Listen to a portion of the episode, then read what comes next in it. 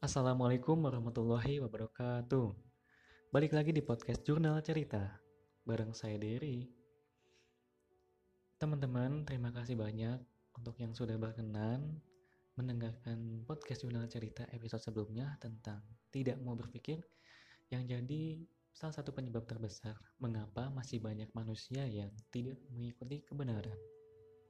Oke, di episode saat ini saya akan membahas sebab yang lainnya dari masalah mengapa masih banyak manusia yang tidak mengikuti kebenaran. Yaitu sebabnya karena fanatik. Penyebab lain manusia sulit menerima kebenaran di antaranya karena fanatik, yaitu sikap mendukung atau membela sesuatu secara berlebihan tanpa mementingkan mana yang benar dan mana yang salah dikarenakan ada keterikatan secara ego. Sikap fanatik menyebabkan seseorang mudah memutuskan lebih dulu untuk menolak sebuah penawaran, saran, kritik, masukan, dan sebagainya tanpa mencoba mempertimbangkan terlebih dahulu. Kalaupun mau berpikir, yang dipikirkan adalah bagaimana mencari logika-logika untuk membenarkan keyakinannya. Ya, namanya rasionalisasi. Padahal keyakinannya itu salah. Dan kalaupun pada akhirnya menyadari bahwa keyakinannya, keyakinannya itu salah, maka orang yang fanatik akan tetap memutuskan berada di keyakinannya itu demi ego semata. Oke, contoh alasan penolakan yang bersumber dari ego itu di antaranya demi harga diri, demi kehormatan, demi solidaritas, demi sumpah yang telah diikrarkan, dan lain sebagainya. Intinya, lebih rela berada dalam keyakinan yang salah daripada harus merendahkan egonya untuk menerima kebenaran. Seperti itulah sikap fanatik. Nauzubillahiminzalik. Untuk lebih memudahkan memahami tentang sikap fanatik ini, saya akan memberikan contoh sikap fanatik dalam kehidupan sehari-hari. Misalnya pendukung klub sepak bola. Bagi yang fanatik, selalu membanggakan klubnya dan cenderung suka merendahkan klub lain. Sikap seperti itu tetap dilakukan meskipun prestasi klub yang didukungnya tak seberapa. Sikap fanatiknya itu bisa jadi hanya karena kebetulan ia lahir di kota di mana klub itu bermarkas. Jadi ada keterikatan secara ego di sana. Dampak buruk dari sikap fanatik seperti ini yaitu mudah terjadi tawuran antar supporter sepak bola. Bahkan ada yang sampai mati dikeroyok hanya karena berbeda klub yang didukung. Mungkin teman-teman tahulah beritanya itu seperti apa gitu kan dan antar klub mana. Kalaupun seandainya nih, klub yang didukung itu bermain tidak fair atau bermain curang, nah para pendukung fanatik itu tetap akan membela klubnya itu. Nah, begitu juga teman-teman dalam hal keyakinan beragama. Ada yang tidak peduli dengan datangnya keterangan yang menunjukkan kebenaran. Yang penting ia setia dengan keyakinannya itu sampai mati termasuk meskipun ia tahu bahwa keyakinannya itu salah. Itu dilakukan semata-mata hanya demi harga dirinya. Oke, kita coba masuk ke contoh di masa Rasulullah Wasallam. Di masa-masa Nabi Muhammad Wasallam, ketika ia awal berdakwah, Golongan yang fanatik ini meliputi hampir seluruh masyarakat, baik yang tokoh maupun orang yang biasa, baik yang kaya maupun yang miskin, baik yang pandai maupun yang buta huruf. Bahkan sampai pada tingkatan paman dami Muhammad SAW, yaitu Abu Talib. Teman-teman tahu kisahnya? Yang mana dia tahu sejak keponakannya masih kecil bahwa keponakannya itu adalah calon nabi. Kemudian Abu Talib melihat sendiri keponakannya itu terbukti menjadi nabi. Abu Talib juga sangat menyayangi Nabi Muhammad Wasallam. Lalu pada saat Nabi berdakwah, Abu Talib pun membelanya dengan segala jiwa, raga, harta, tenaga, pikiran, dan perasaannya. Namun Abu Talib sendiri malah tidak masuk Islam sampai akhir hayatnya. Padahal saat menjelang kematian Abu Talib, Nabi Muhammad SAW sempat mendakwahinya. Namun ternyata Abu Talib memilih untuk tidak menerima Islam. Dan keputusannya itu didorong oleh sikap fanatik terhadap nilai-nilai leluhur dan demi harga dirinya. Nah ini ada kisah singkat menjelang kematian Abu Talib, paman Nabi.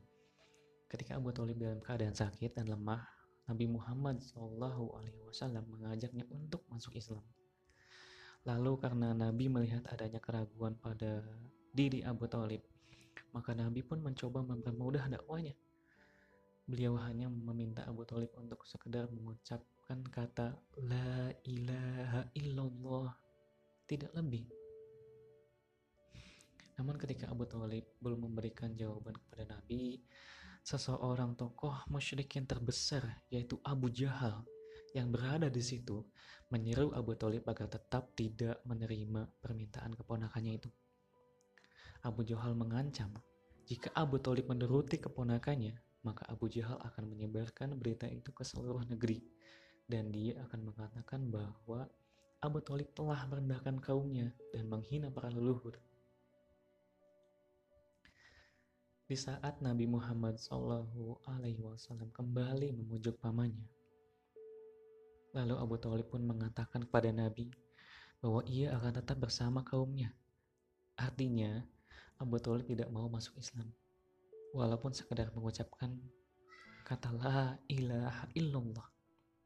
Itulah sikap fanatik yang dibalut dengan istilah solidaritas, kebersamaan, kehormatan, dan sebagainya sehingga menutup akal dan hati dari menerima kebenaran. Sikap fanatik emang cukup berbahaya juga, karena ini terjadi juga sih dalam perbedaan pendapat. Sikap fanatik selain bisa menghalangi seseorang untuk mencari atau menerima kebenaran, juga bisa menyebabkan seseorang yang sudah berada dalam kebenaran tidak mampu atau tidak mau mendalami kebenaran itu.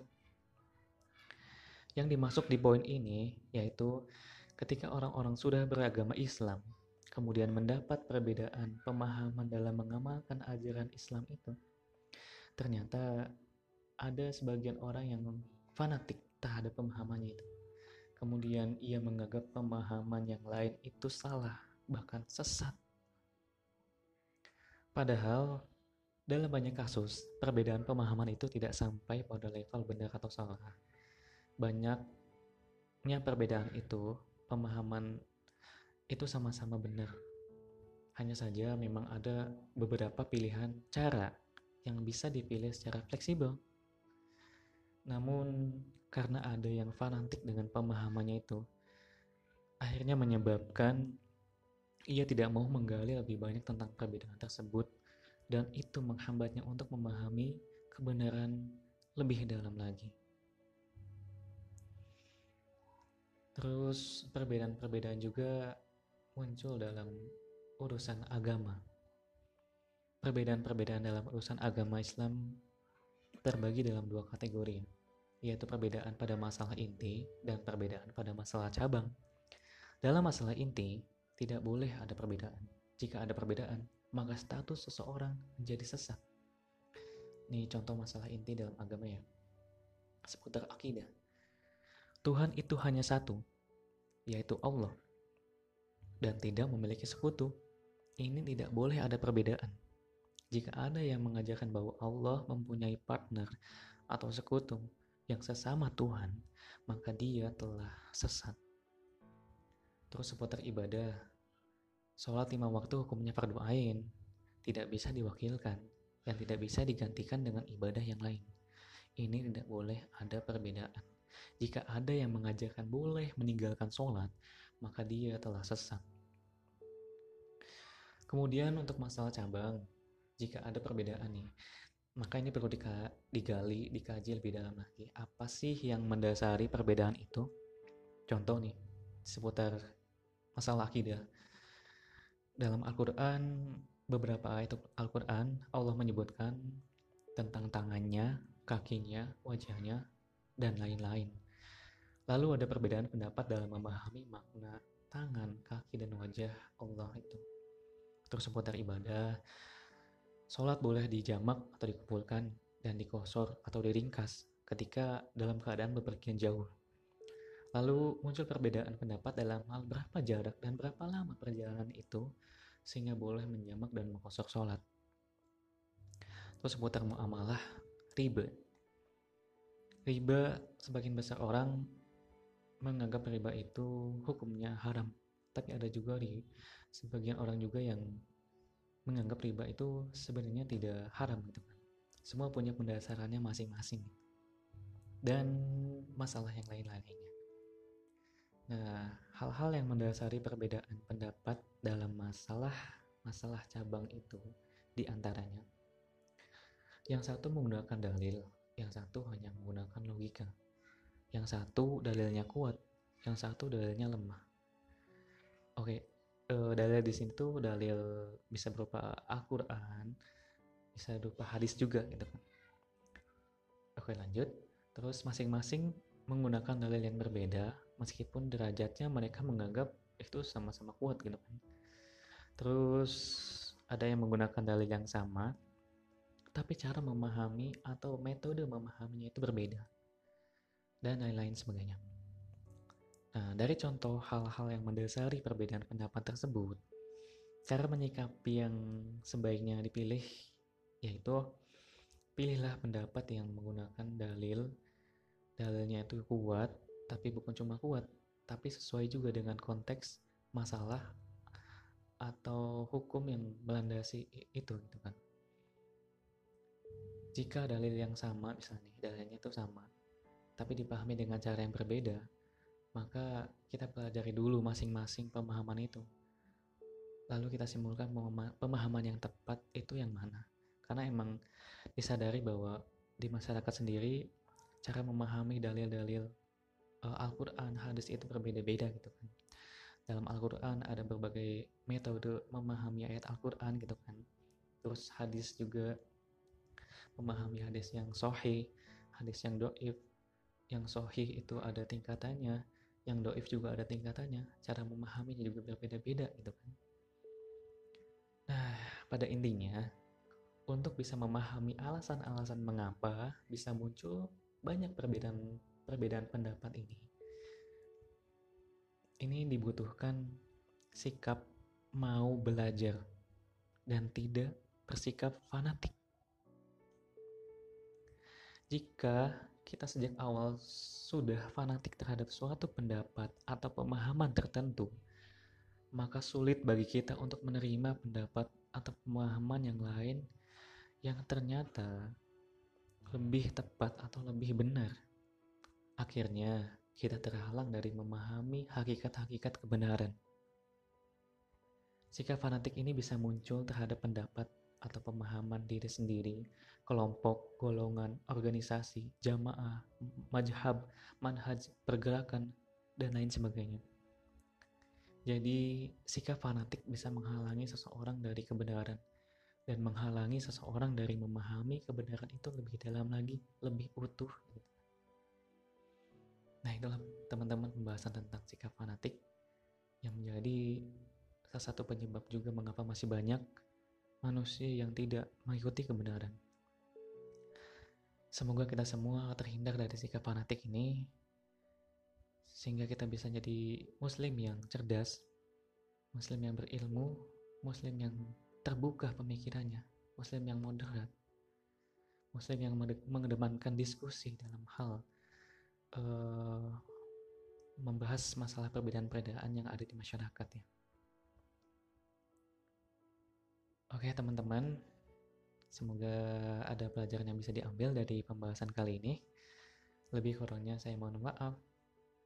Dan selanjutnya, di episode selanjutnya kita akan membahas tentang sebab lainnya, yakni kesombongan. ikutin terus episode-episode selanjutnya dari jurnal cerita ya, tentunya di Spotify. Oke, terima kasih. Wassalamualaikum warahmatullahi wabarakatuh.